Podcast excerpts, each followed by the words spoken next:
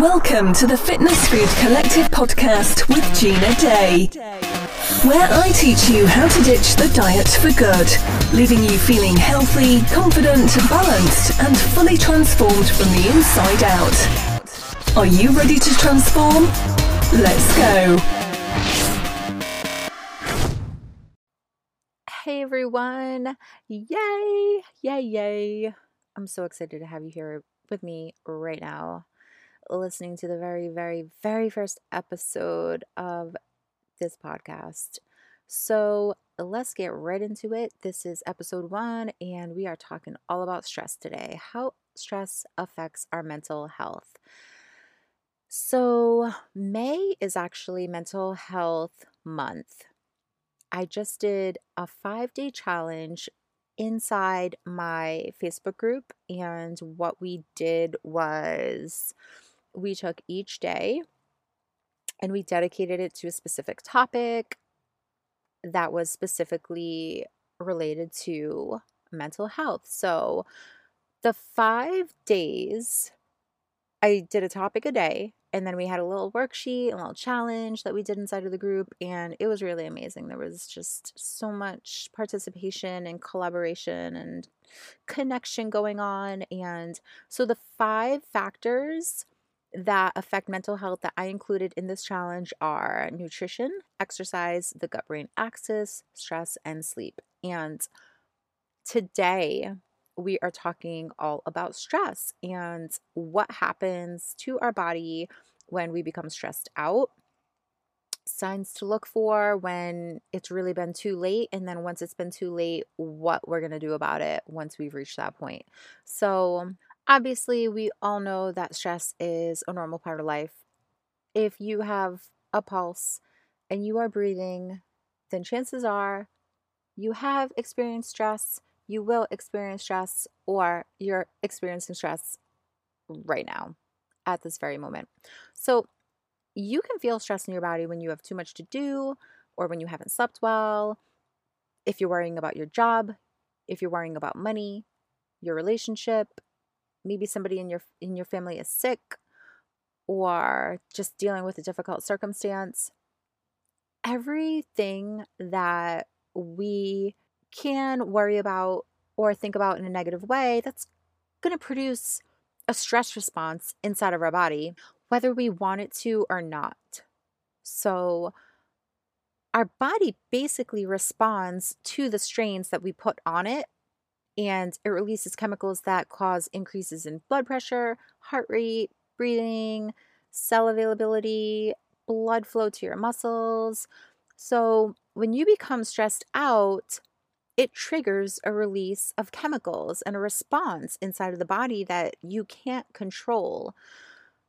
What you can control is how you respond to certain situations to prevent this stress response from occurring. And it takes work and it takes daily practice because we're so accustomed to reacting a certain way when we get hit with some news or when we are thinking about a certain situation, I don't know, maybe you hate your job and you just you're sitting at home on Sunday night and you're getting yourself all worked up, your body is releasing chemicals that's going to cause the stress response inside of your body.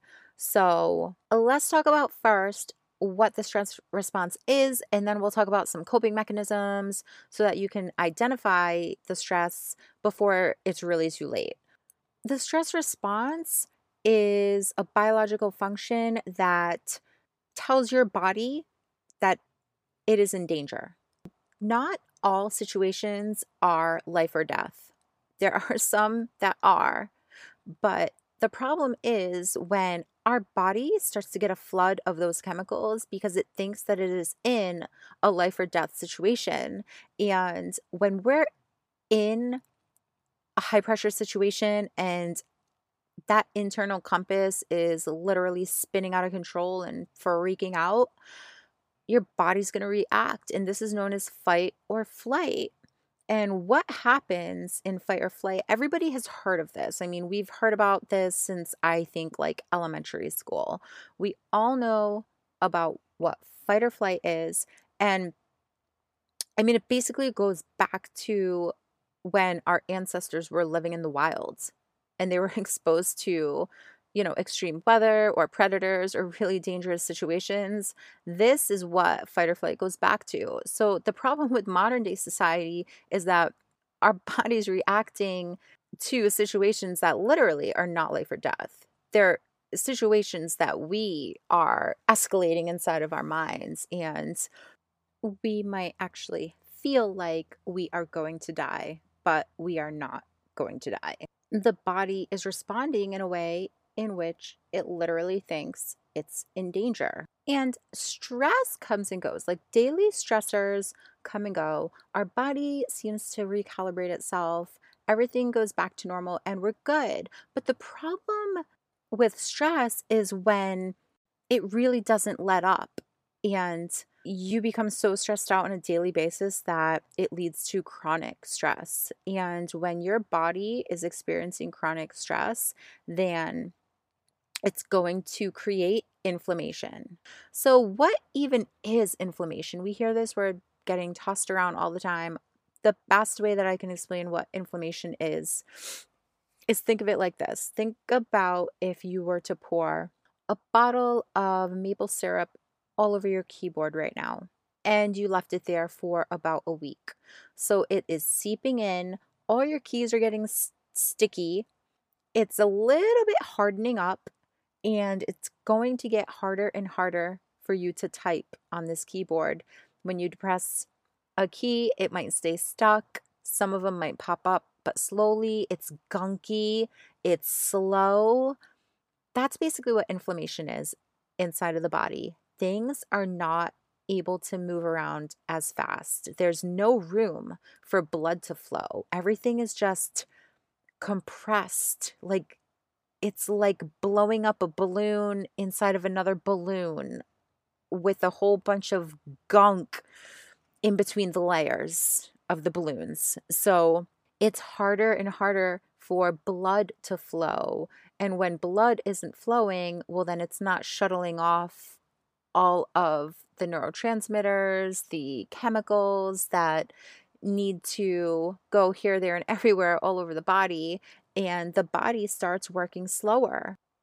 So, obviously, we do not want that whatsoever. So, how do we prevent this from happening? Well, the first thing that I can say is to be self aware. Okay, you might be taking on a little bit more responsibility than you should or than you can. Maybe it's too much for you to handle. Everybody has a t- different gauge with how much they can handle.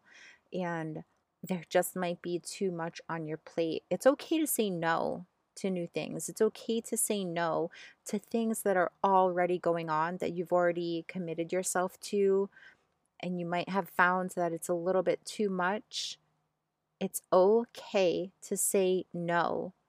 If your mental health and your relationships with yourself and your family are suffering, then it might be a good time to take a look at what's going on and really make a decision as to whether or not you can continue doing that. It's okay to accept that you're human. Shed this super mom, superman, superwoman urge to prove yourself to the world. You cannot expect perfection from yourself or from anyone else. And you need to really ask yourself what really needs to be done. How much can I do? Is the deadline realistic? What adjustments can I make? Don't hesitate to ask for help if you need help. Another great way to deal with stress is through meditation. And I do know that some people really get overwhelmed with the thought of meditating, but hear me out.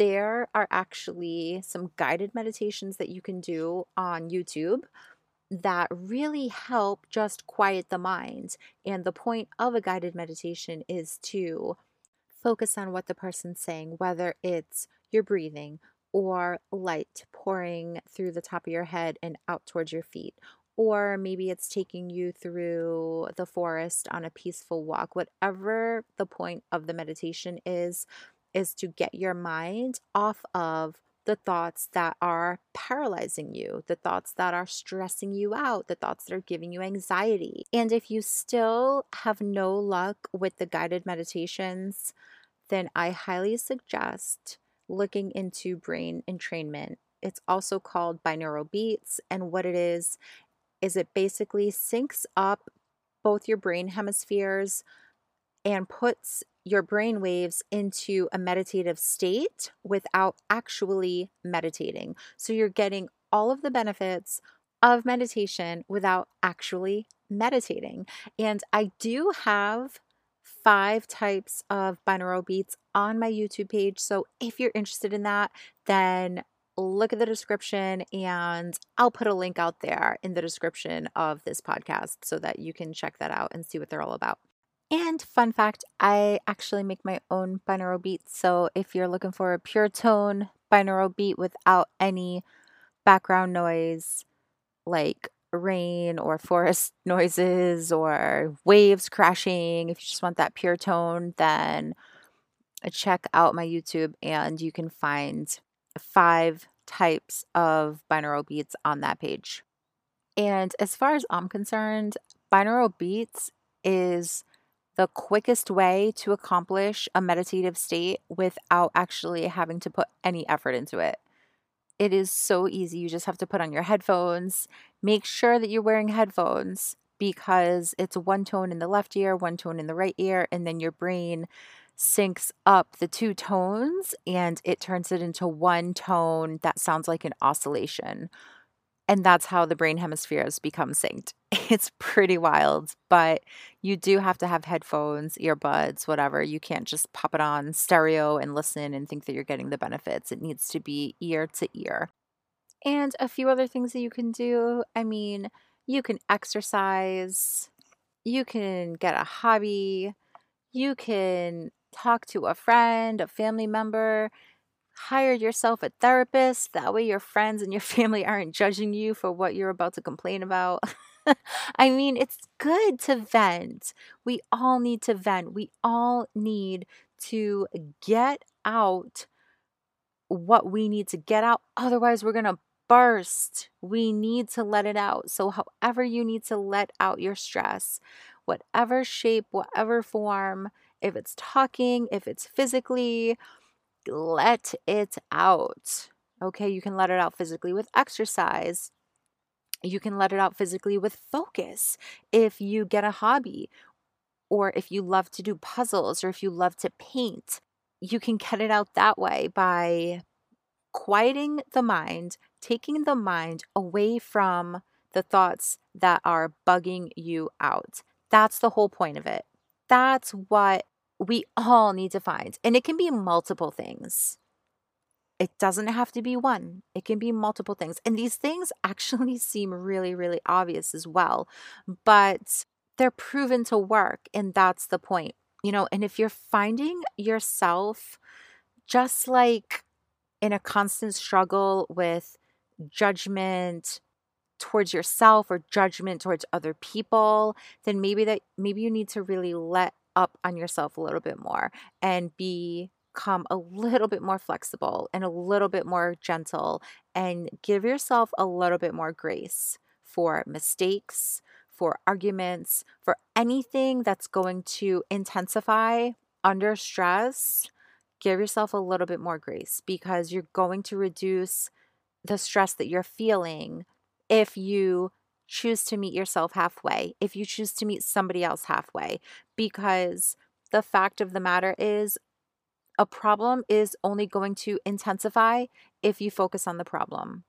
If you can focus on a solution to your problem, you are going to be able to rise out of that situation and feel a hell of a lot better than that constant weight bearing down on your shoulders, bearing down on your chest, that weight inside of your gut all day, every day. And lastly, in relation to that, go easy on criticism. Go easy on criticism towards others, towards yourself, because a lot of times, if we are expecting way too much from ourselves or other people, then that's going to be accompanied with harsh criticism, huge expectations, harsh criticism when it doesn't go as planned. So I know it sounds easier said than done, but try not to hold frustration or disappointment towards another person or even towards yourself if what you were trying to accomplish doesn't measure up to the image that you had in your head. I know I used to do this personally. If I had this huge expectation and glorious plan in my head and it didn't go as planned, then I became so frustrated and so upset and so just hurt that it didn't go as planned or it didn't go my way. I would start taking it out on everybody else. Like everybody else that I loved was suffering because I didn't know how to control my inner critic. And it was nobody else's fault. It wasn't even my fault, but I was becoming so critical and hypercritical that everybody else, including myself, was getting hurt from my criticism. So just be careful if you recognize this behavior in yourself because I saw that I was hurting a lot of people that were close to me because I was so critical of the way things were supposed to be and my expectations were so high and if they if those expectations weren't met then it felt like the world was crumbling down on me and it felt like my heart was going to explode and it felt like I was dying. So, seriously, just watch if you do that. If you do that, the first thing you can do is recognize it and then figure out a way to pivot because taking it out on people that we love and blaming them or not even blaming them, but just not understanding how to direct our frustrations can really escalate a problem that didn't exist in the first place. All right, you guys, that's all I have for today and episode one. I'm so excited that we got through this together. And let me know how do you deal with stress? How well do you deal with stress? And what do you do to decompress? I want to know. And if you want to join us over on Facebook in the private community, jump over there. It's called Fitness Food Collective. It's a private group. Click to join. I would be so honored to have you there and have you as part of the family. Thank you for listening to episode one.